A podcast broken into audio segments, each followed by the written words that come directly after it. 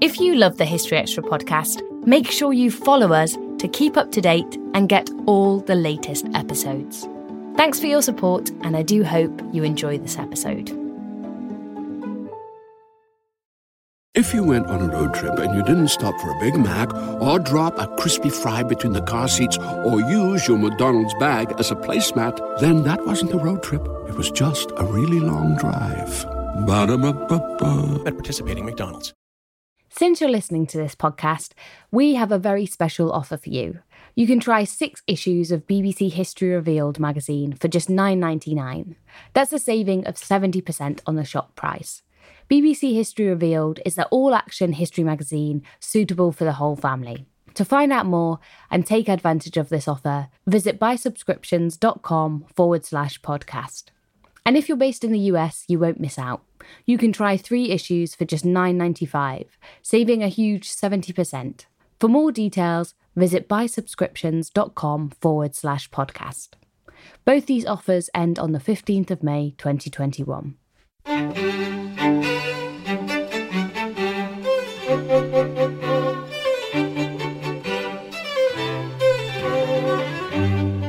Hello and welcome to the History Extra podcast from BBC History Magazine, Britain's best selling history magazine.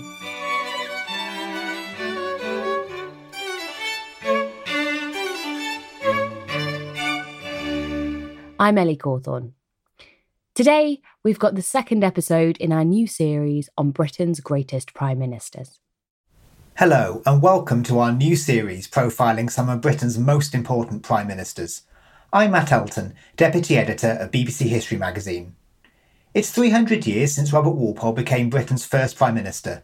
To mark this seismic moment in the nation's political history, we asked a series of leading historians to each nominate the two leaders that they believe achieved most during their time in Number 10.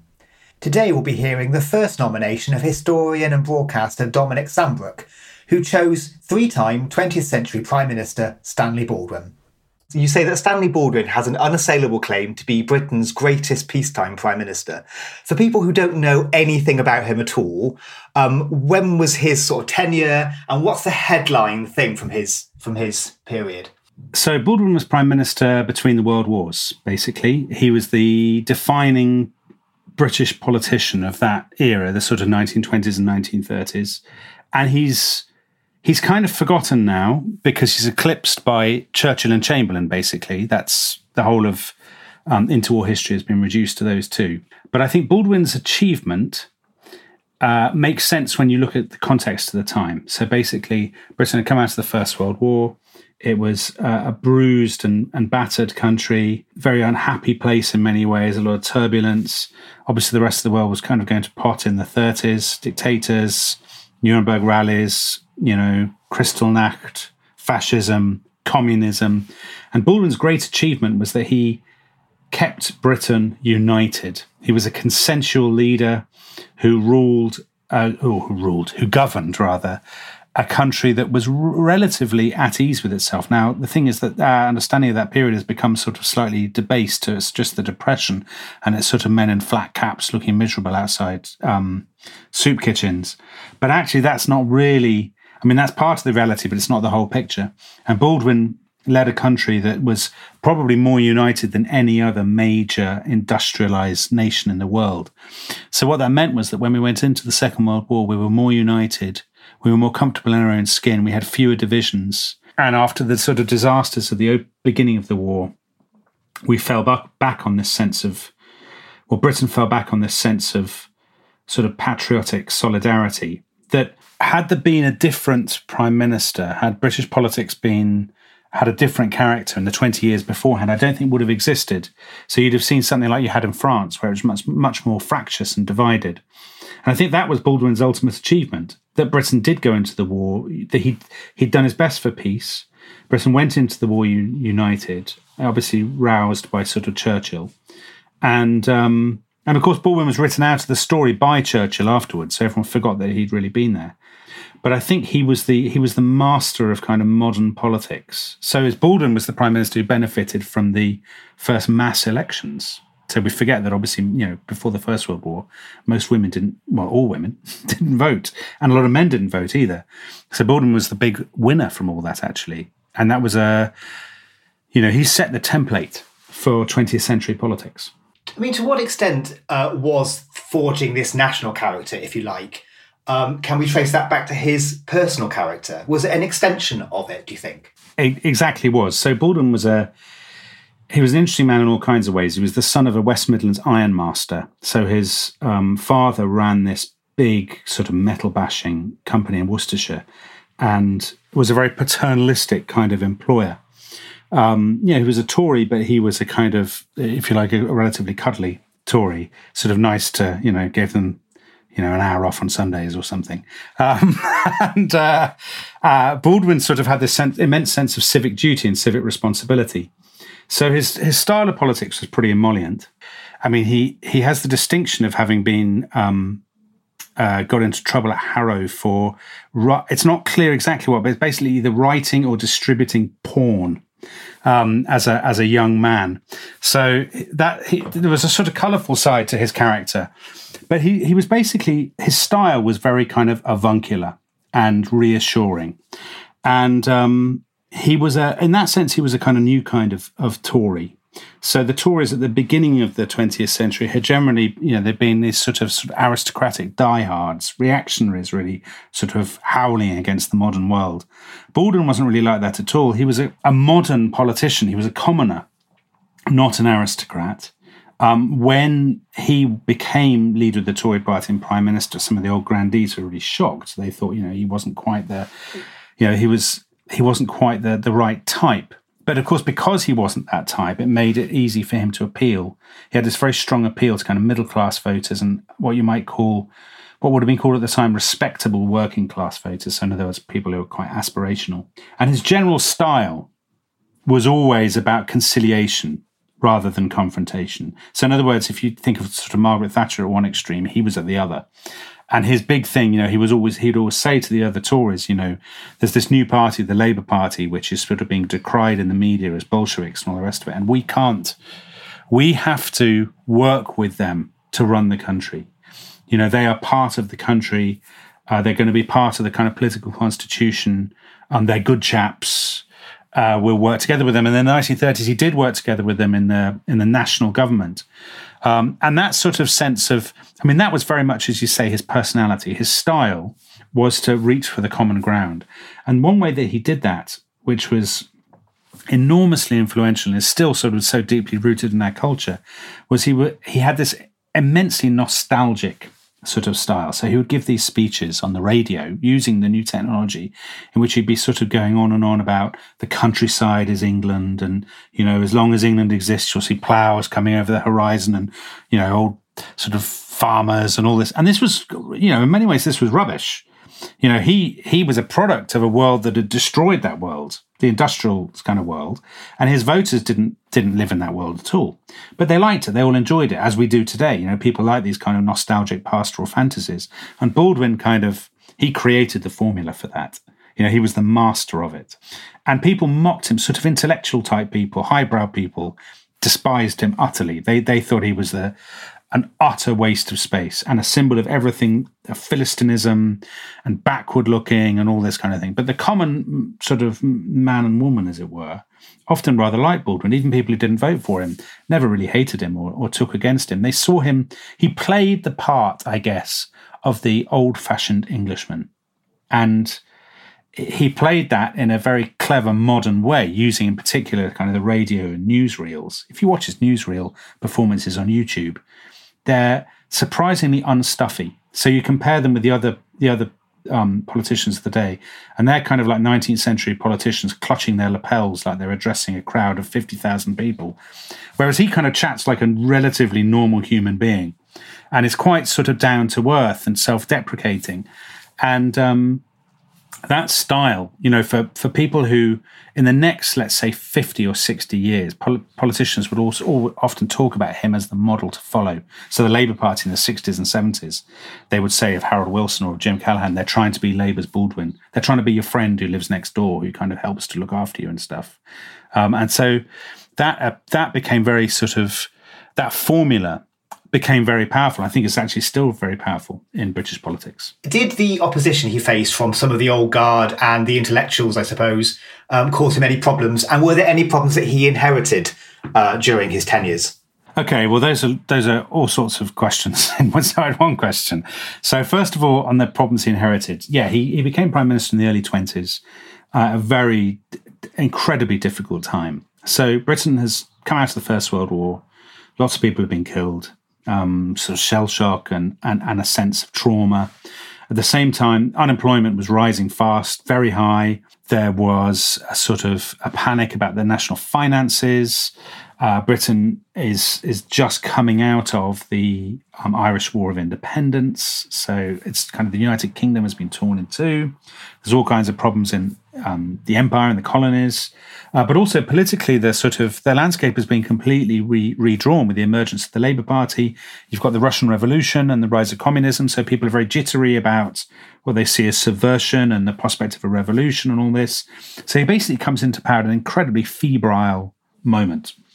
Um, and actually, you can say of his whole time in in office in the 20s and 30s, it's an ex- it's a sort of gigantic exercise in crisis management. I mean, that's true of any politician. Actually, it doesn't make him any different. But you were saying about the opposition. So he had opposition. Really, you can sort of divide it into various categories. I mean, I talked about intellectuals. So I'm thinking then about sort of Bloomsbury groupish kind of people, people writing poems on country lawns who despise Baldwin and all he stands for.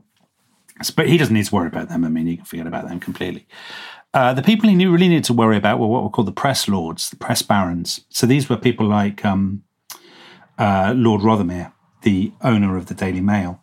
Um, they campaigned against Baldwin very fiercely. He wasn't right wing enough for them, and he wasn't keen enough on the empire. And they saw him as a as an appeaser, I suppose. As a, not, I'm not talking about appeaser of the Nazis. I'm talking about an appeaser of of change, of of of the left and stuff and he he fought this sort of long running battle against the press barons. And very unusual, you might say, for a Tory leader to be fighting the Tory press. Um, he famously compared them. He said, said they had power without responsibility, which was the hallmark of the harlot down the ages. Um, in this sort of public speech, so he basically calls them whores, um, which is a pretty big thing for a Tory leader to do.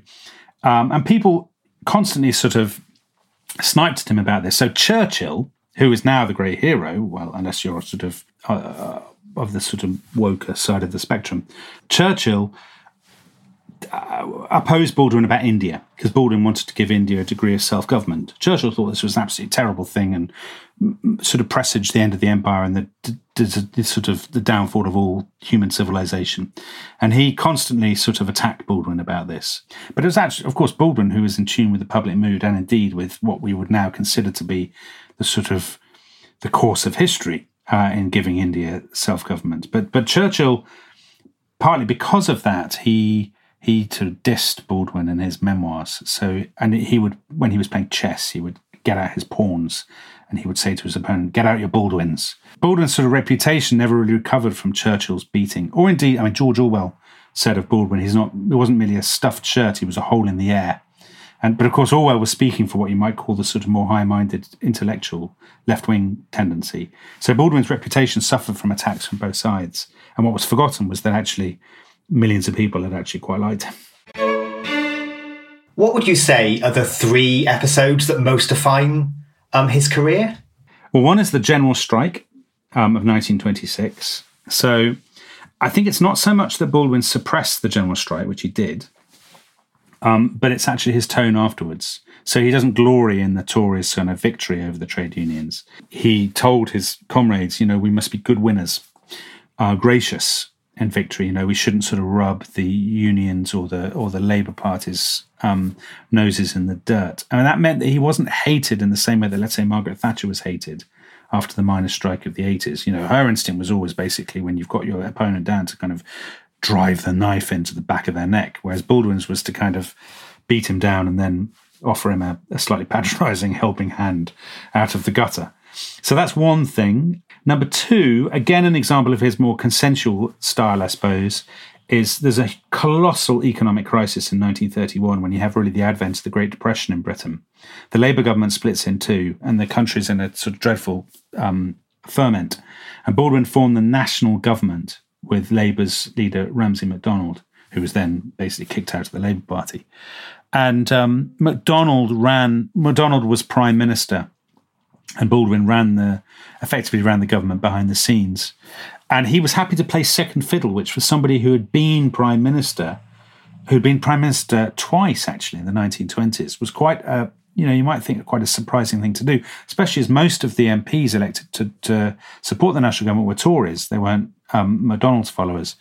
But he was perfectly happy to be the sort of the figure behind the scenes, which again I think is a sign of it's a sign of security, actually. He didn't have that gnawing insecurity that drives a lot of um, politicians to the top. He was comfortable, you know, being number two um, or being the sort of puppet master, if you like.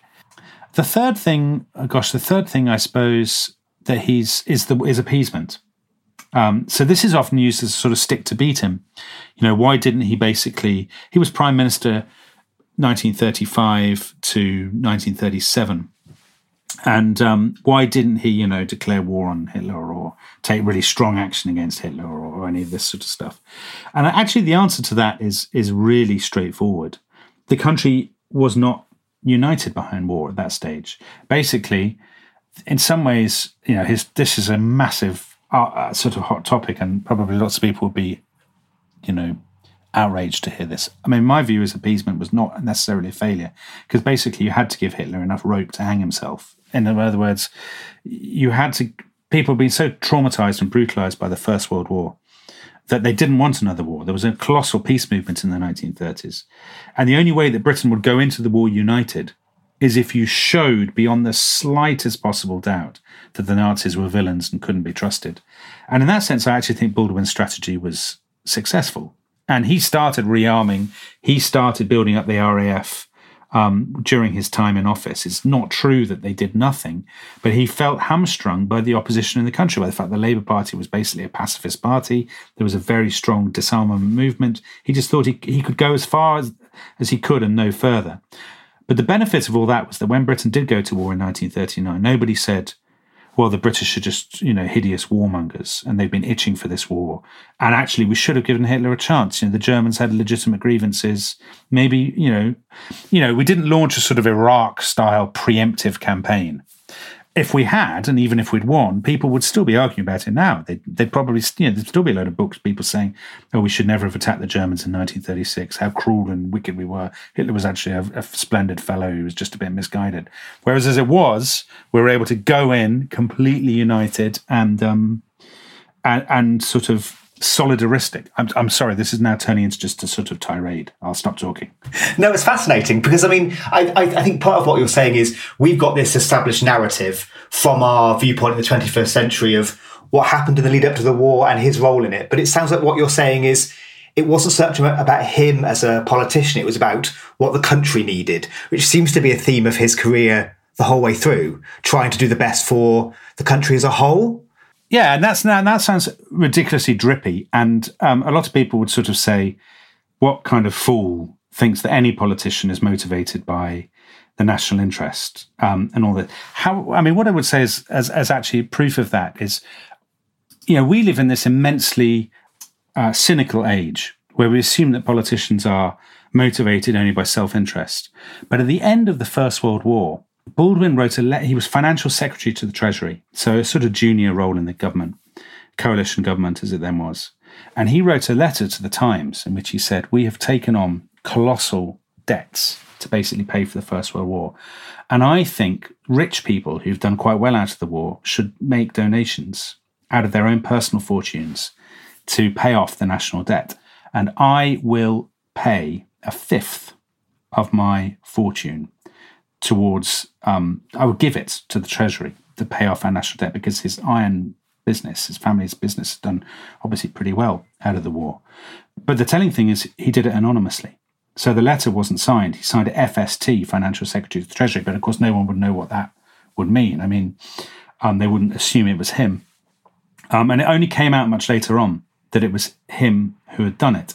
Now, there was no political benefit for in that whatsoever. And he was giving up what would now be millions of pounds. And of course, you know, people didn't actually follow suit. You know, it wasn't this sort of great rush of of high minded people giving all their fortunes away. But I think that's a sign that actually he wasn't just a sort of cynical operator. Um, of course, he was. You know, you, you, don't get to the top without being ruthless and without being cunning, and all of those kinds of things. But there was more to him than that. He was motivated by a very strong sense of, like a lot of people at the time.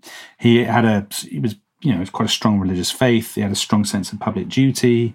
All of these kinds of things that, of course, are now, you know, are more conspicuous by their absence than anything else. What would you say his biggest flaws were? That's a good question. So I suppose the biggest flaws were he exuded a sense of complacency. And that's why it's been very easy to blame him for appeasement. I mean, you could argue that in some ways he had quite a lot to be complacent about, because if you're looking at Europe in the mid 1930s, the one country that is relatively settled is Britain. So we've had the Depression, but there hasn't been any kind of big uprising. There hasn't been a massive political meltdown. The national government has won massive election victories. Relatively speaking, Britain seems okay. But Baldwin exuded a sense of slight self satisfaction, I would say. So he would spend colossal periods of time on holiday in France. He would go sort of go off for months at a time and just sort of stroll in the park and look at books and sort of relax and stuff, which, you know, didn't it, it, sort of it didn't suggest a great sense of urgency about the worsening international um, situation. I mean, you can sort of try and spin that and say, well, actually, you know, that's what the country wanted and stuff. But I think um, to some people, particularly obviously Churchill, that was very frustrating. They just thought, you know, here's somebody who's basically sleep, asleep while Europe is sliding towards Armageddon. Hmm. Um, and is there a particular policy or event that you think proved their undoing or that was particularly detrimental to their career? Well, this is a really interesting thing because Baldwin is one of the few people who, who left office generally covered with honours. So he has that kind of exit that all politicians dream of. He's sort of applauded off the stage, you know, people doing the sort of metaphorical equivalent of throwing garlands of flowers and all the rest of it. So he's won, he's been prime minister three times. He's defined politics in the 20s and 30s. He is, you know, this sort of um, massive national figure, all this sort of stuff. And he's also managed the abdication crisis. So he's managed to get rid of Edward VIII, who's obviously a total unreliable dead loss, and bring in George VI. And, and everything is great. And then the war breaks out, and, and people start to blame him they say, you know, everything that went wrong in Dunkirk in 1940, we should have prepared, you know, often conveniently forgetting the fact that actually they had been dead against war a few years earlier. That's the nature of public opinion, isn't it? Uh, very fickle. The, the thing that came to symbolize that was that uh, the government tore down the iron gates from his house. So he had these sort of beloved old gates. They were a kind of family heirloom kind of thing. And they were torn down um, even though Baldwin said, you know, could we not spare the gates, the ex prime minister's gates? I was like, no, he must pay the price for his folly in the 1930s. And the gates were sort of taken down and melted down. And this was seen as a bit vindictive. You know, it was a sort of symbol of what it, so it was that, it was almost a bit of a Tony Blairish scenario. You know, when Tony Blair left, left office in 2007, applauded out of the House of Commons, and now he, you know, he can't show his face on the high street without people shouting at him. Baldwin sort of faced the similar kind of thing at the end of his life. So his sort of stock, if you think of, I was thinking of politicians, Roy Jenkins, late Roy Jenkins had this sort of sense of a stock market of politicians' reputations. Baldwin's stock was incredibly high, and then it just plummeted and never really came back. If you could ask him a question uh, what question would you ask? I'd ask him if it was a true story about the um, encounter that he had in a. Um, this is just an excuse for me telling another anecdote, actually. Um, uh, uh, about on a train, it tells you something about his reputation that he was um, he was on a train going somewhere, and a man was sitting opposite him and st- stared at him, all the whole convinced that he recognised him, and then eventually tapped him on the knee with his newspaper and said, "Didn't you used to be didn't I used to be at school with you? Are you Stanley Baldwin? And the guy at Baldwin said, I am. And the man said, What are you doing now? And he was Prime Minister. um, and I think that's sort of, I'm sure that's an apocryphal story, but it sort of captures the sense that he was this, his ordinariness, you know, that he wasn't somebody who imposed himself by force of charisma. It was actually his lack of charisma in a way that became his calling card. Anyway, I'm sure it's a, uh, I'm sure it's made up, but I'd ask him if it was true. Finally, um, do you think that Baldwin and his career and his time in office has any lessons for the politics of 2021? Yeah, absolutely. And I think you can divide politics into you can divide politicians into into two breeds. There's the Lloyd George and there's the Baldwin. So Lloyd George was the man who had previously been prime minister, who Baldwin, you know, effectively kind of replaced in the in the sort of public narrative. So Lloyd George, as Baldwin called him, was a dynamic force. Uh, Lloyd George was a showman. He was a uh, he he captivated. He was utterly corrupt, but he sort of captivated the crowds, and he was this very dynamic. He was the center of every room, and he was all of this kind of thing. Now, I'm sure we can all think of um, recent politicians, indeed some current politicians, who incarnate the Lloyd George. Lloyd George was also a terrible philanderer. Um, so, I, you know, you, you can probably all think of some politicians who are like that. Baldwin was the complete opposite. You know, he's a devoted family man. He's quiet. He's his as I said before. You know, his ordinariness is his is his calling card. And often Britain craves a Baldwin. I think we like a bit of the showmanship for a while, but then we tire of it, and um, we want normality and calm and reassurance and sort of nostalgia. The sort of sort of dad's army in, in human form politicians who hit that sweet spot often actually do pretty well. Um, that sort of Baldwinian style. It's it's it's hard to do, but if you can do it, I think you know a lot of election wins are there for the taking. Thanks for listening. This podcast was produced by Ben Hewitt, Jack Bateman, and Brittany Colley.